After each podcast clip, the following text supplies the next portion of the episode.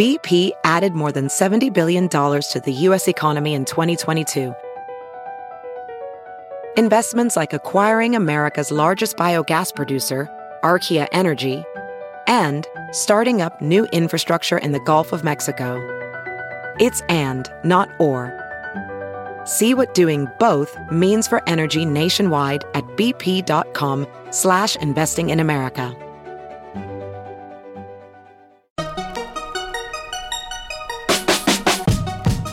Welcome to the Techmeme Ride Home for Monday, November 29th, 2021. I'm Brian McCullough. Today, Jack Dorsey is reportedly about to be a one company CEO if he steps down from Twitter. The acquisition of Giphy is on life support. Folks remember Microsoft could be an antitrust target too. Will Apple's AR headset not need to be tethered to an iPhone? And a look at just how much Amazon has increased its delivery capacity. Here's what you missed today in the world of tech. Early this morning, David Faber was reporting that sources were telling him that Twitter CEO Jack Dorsey is expected to step down from that CEO position. Quote, Dorsey currently serves as both the CEO of Twitter and Square, his digital payments company. Twitter stakeholder Elliott Management had sought to replace Jack Dorsey as CEO in 2020 before the investment firm reached a deal with the company's management. Elliott Management founder and billionaire investor Paul Singer had wondered whether Dorsey should run both of the public companies, calling for him to step down as CEO of one of them. It is unclear who is set to succeed Dorsey, but if he steps down, the next CEO will have to meet Twitter's aggressive internal goals. The company said earlier this year, it aims to have 315 million monetizable daily active users by the end of 2023 and to at least double its annual revenue in that year, end quote. It is worth noting that early this morning, Twitter stock was up as much as 10% on this news. As Barry Ritholtz tweeted, just be glad that when you quit your job, your company's stock price does not rise 10%. The rumor that I just saw on Twitter is that Dorsey and Twitter's board have already settled on a successor. And as I would point out, there is a strong and maybe obvious internal candidate to step up to the CEO position.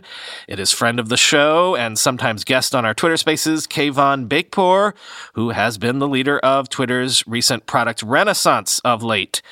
Though, as Matt Levine tweeted, quote, what are the odds that the next CEO of Twitter currently has a Twitter account? like zero, right?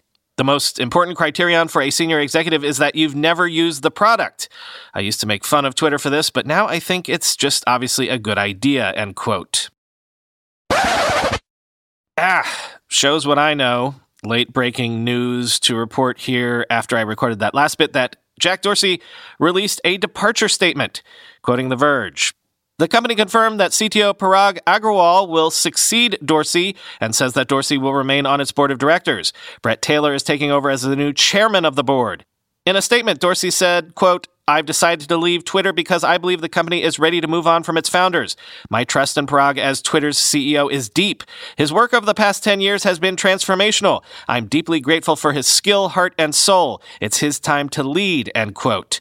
Agrawal joined the company in 2011 as an ads engineer, eventually taking the title of CTO in 2018, end quote.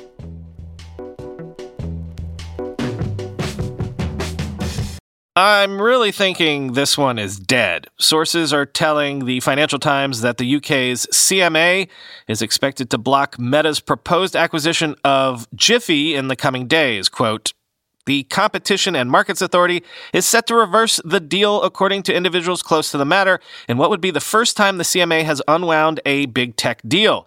The watchdog began investigating Meta's acquisition of New York based Giphy, the biggest provider of animated images known as GIFs, to social networks in June of last year. A decision to block the deal would set an eye catching precedent from the UK regulator, which has never sought to reverse a completed tech deal. The CMA declined to comment. In August, the CMA provisionally ruled Meta, formerly known as Facebook, should be forced to sell Giphy due to competition concerns. It has until December 1 to make a final call. At that time, the CMA argued Meta could cut off its rivals' access to GIFs and demand platforms like TikTok or Snapchat hand over more of their data in order to access GIFs consolidating power in Meta's hands. The watchdog also said the deal could remove a competitor to Meta in the display advertising market in the UK, despite Giphy's lack of presence in that sector. Facebook controls 40 to 50% of the UK display advertising market, according to the CMA. Giphy had offered paid advertising in the US, and the CMA argued that, absent the merger, Giphy could have gone on to expand that service into the UK, something the company has denied, end quote. So here's the thought chain that I had about this in the shower this morning. You'll notice Meta hasn't made a ton of big acquisitions in the advertising or social media space lately. This was one of the biggest potential deals of recent vintage. And if this one goes down in flames, that's basically confirmation, right? That Meta likely can't make major acquisitions in this space going forward for a while. Regulators simply won't let it happen. But then I remembered all the recent acquisitions Meta has made in the VR space, and I thought, ha! Regulators, as ever, are fighting the last war while Mark Zuckerberg is busy snapping up the pieces to corner the market of the future. But then I thought, wait a minute. This whole branding change thing from Facebook to Meta, the future is the metaverse now. I mean, even the regulators couldn't have failed to notice all of that. So I'm not saying that Zuck has shot himself in the foot exactly. But does this mean acquisitions in VR and such will have regulators paying more attention than they would have to deals like this now that it's all about the metaverse?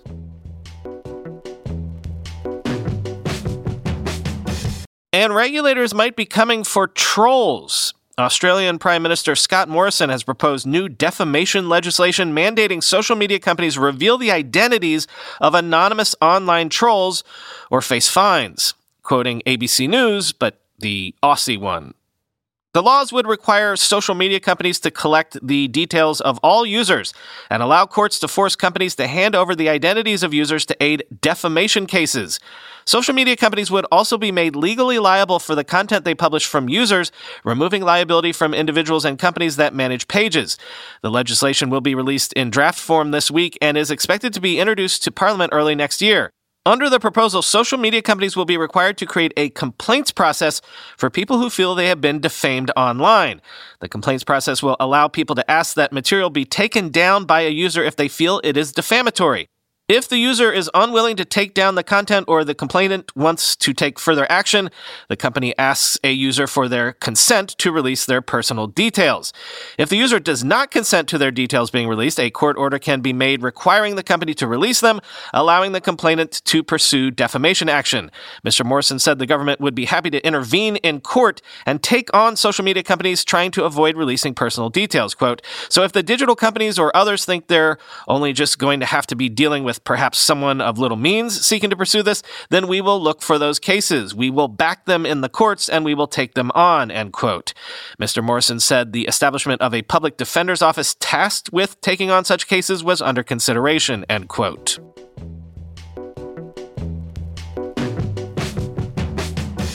It's just a day of regulatory and legal stories from around the world, but hey, here's a new target, or at least a tech company that hasn't been targeted for a while. Nextcloud and around 30 other EU companies have filed an antitrust complaint with the European Commission against Microsoft for bundling OneDrive and Teams with Windows. As they used to say in Portlandia, the dream of the 90s is alive in Europe, quoting ZDNet. Nextcloud claims that by pushing consumers to sign up and hand over their data to Microsoft, the Windows giant limits consumer choice and creates an unfair barrier for other companies offering competing services. Specifically, Microsoft has grown its EU market share to 66%, while local providers' market share declined from 26 to 16%. Microsoft has done this not by any technical advantage or sales benefits, but by heavily favoring its own products and services, self preferencing over other services. While self preferencing is not illegal per se, say under EU competition laws if a company abuses its dominant market position, it can break the law. Nextcloud states that Microsoft has outright blocked other cloud service vendors by leveraging its position as gatekeeper to extend its reach in neighboring markets, pushing users deeper into its ecosystems. Thus, more specialized EU companies can't compete on merit as the key to success is not a good product but the ability to distort competition and block market access. Nextcloud is not the only company to make such complaints. Slack has filed an antitrust complaint against Microsoft in the European Union about Microsoft's integrating Teams with Office. This case is now proceeding. So Nextcloud is asking the European Commission's Directorate General for Competition to prevent this kind of abusive behavior and keep the market competitive and fair for all players. Nextcloud is doing this by filing an official complaint with this body. In addition, Nextcloud has also filed a request with the German antitrust authorities, the Bundeskartellamt, Bundes, Bundeskartellamt, Bundeskartellamt for an investigation against Microsoft. With its partners, it's also discussing filing a similar complaint in France. Nextcloud is being joined in its complaint by several open source nonprofit organizations. These include the European Digital SME Alliance, the Document Foundation, LibreOffice's backing organization, and the Free Software Foundation Europe. End quote.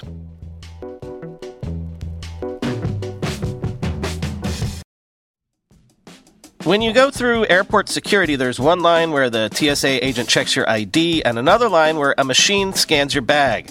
The same thing happens in enterprise security, but instead of passengers and luggage, it's end users and their devices. These days, most companies are pretty good at the first part of the equation where they check user identity, but user devices can roll right through authentication without getting inspected at all. In fact, 47% of companies allow unmanaged, untrusted devices to access their data. That means an employee can log in from a laptop that's had its firewall turned off and hasn't been updated in six months, or worse, that laptop might belong to a bad actor using employee credentials. Kolide finally solves the device trust problem. Kolide ensures that no device can log into your Okta protected apps unless it passes your security checks. Plus, you can use Kolide on devices without MDM, like your Linux fleet, contractor devices, and every BYOD phone and laptop in your company. Visit kolide.com slash ride to watch a demo and see how it works. That's K-O-L-I-D-E dot com slash ride. Guys, we don't have to choose between hair growth and our health. Nutrafol's drug-free whole body approach promotes hair growth from within. No compromises, just better hair. Nutrafol is the number one dermatologist recommended hair growth supplement brand with over 1 million people seeing thicker, stronger, faster growing hair with less shedding. With Nutrafol, building a hair growth routine is simple. Purchase online, no prescription or doctor's visits required. Free shipping and automated deliveries ensure you'll never miss a day. See results in 3 to 6 months. While many supplements rely solely on ingredient studies, Nutrafol clinically tests final formulations to ensure their efficacy.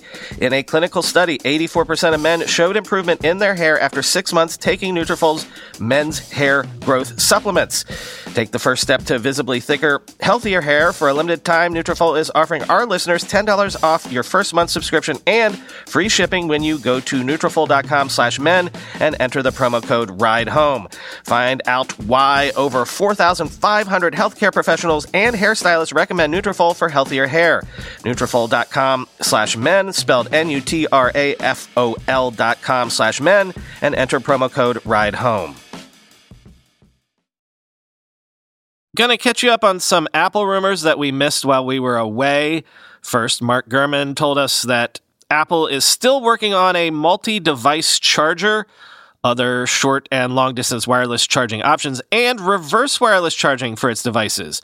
Quote, I do think Apple is still working on some sort of multi device charger that it intends to eventually release. There's a reason why it planned to launch the device originally in 2017. I also believe Apple is working on short and long distance wireless charging devices and that it imagines a future where all of Apple's major devices can charge each other. Imagine an iPad charging an iPhone and then that iPhone charging AirPods or an Apple Watch, end quote. And earlier over the holidays, our other Apple rumor buddy Ming Chi Kuo had this Apple's AR headset is, according to him, set to launch in late 2022 with an M1 like chip and no tethering to a Mac or an iPhone required, which would be absolutely huge if true. But does continue to point to the idea that Apple wants to replace the iPhone with AR or some form of wearable over the next decade, quoting MacRumors. Kuo says the internal AR headset will be able to operate independently without needing to be tethered to a Mac or iPhone, and Apple is intending it to support a quote comprehensive range of applications with an eye toward replacing the iPhone within 10 years. This is quoting from Kuo here. We predict that Apple's AR headset, to be launched in Q4 2022, will be equipped with two processors. The higher end processor will have similar computing power as the M1 from Mac, whereas the lower end processor will be in charge of sensor related computing. The power management unit or PMU design of the high end processor is similar to that of M1 because it has the same level of computing power as M1. In addition to AR, Kuo says the headset will also be able to support virtual reality experiences thanks to a pair of 4K micro OLED displays from Sony, which require the computing horsepower of an M1 like chip. Quoting Kuo again. Apple's AR headset requires a separate processor as the computing power of the sensor is significantly higher than that of the iPhone. For example, the AR headset requires at least six to eight optical modules to simultaneously provide continuous video see through AR services to users. In comparison, an iPhone requires up to three optical modules running simultaneously and does not require continuous computing. Last week, Kuo said that both the upcoming headset and the iPhone 14 coming next year will support Wi Fi 6E technology, which offers the increased bandwidth and lower interference needed for AR and VR experiences. End quote.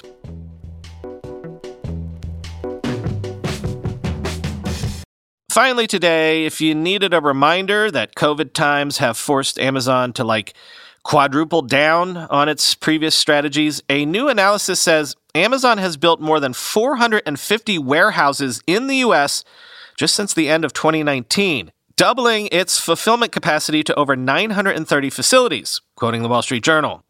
Many of the new buildings are concentrated near big cities, putting more items for sale on the website closer to large population centers.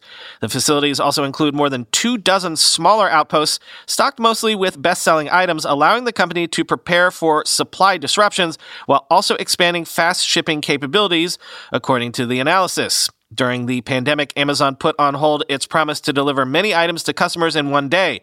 Nevertheless, the company continued to build out a network capable of such a feat. The work prepared Amazon for an unusual holiday shopping season in which a national labor shortage and global supply chain challenges have constrained the ability of many companies to obtain and deliver certain products in as timely a manner as they did in the past. Amazon has encouraged customers to shop early this year due to these supply chain issues, and company executives have said they are ready to deliver and have been preparing for the holidays since the start of the year. As of mid November, more than 98% of parcels that arrived at Amazon's delivery centers, which typically are in close proximity to packages' final destinations, were being delivered the next day, according to estimates from research firm ShipMatrix. At the same time, some items like household products and sporting goods were showing delivery windows of a few days, ShipMatrix said, emphasizing Amazon's message to shop early. Brian Olsavsky, Amazon's chief financial officer said the company's inventory increased in preparation for the busy period. For the first time in a while, he said the company is not capacity constrained. We've made commitments that are larger than normal, he said on a call with analysts in October.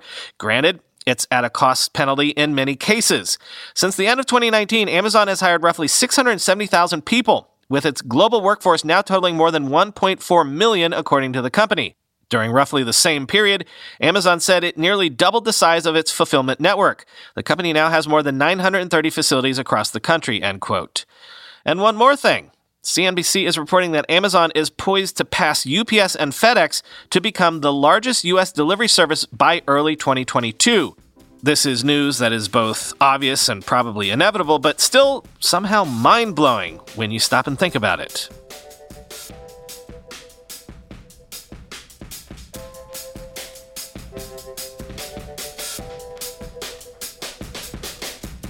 By the by, if you're hearing this in time, quick reminder that today is Cyber Monday, I guess. Is that still a big deal now that cyber is more of commerce than ever before?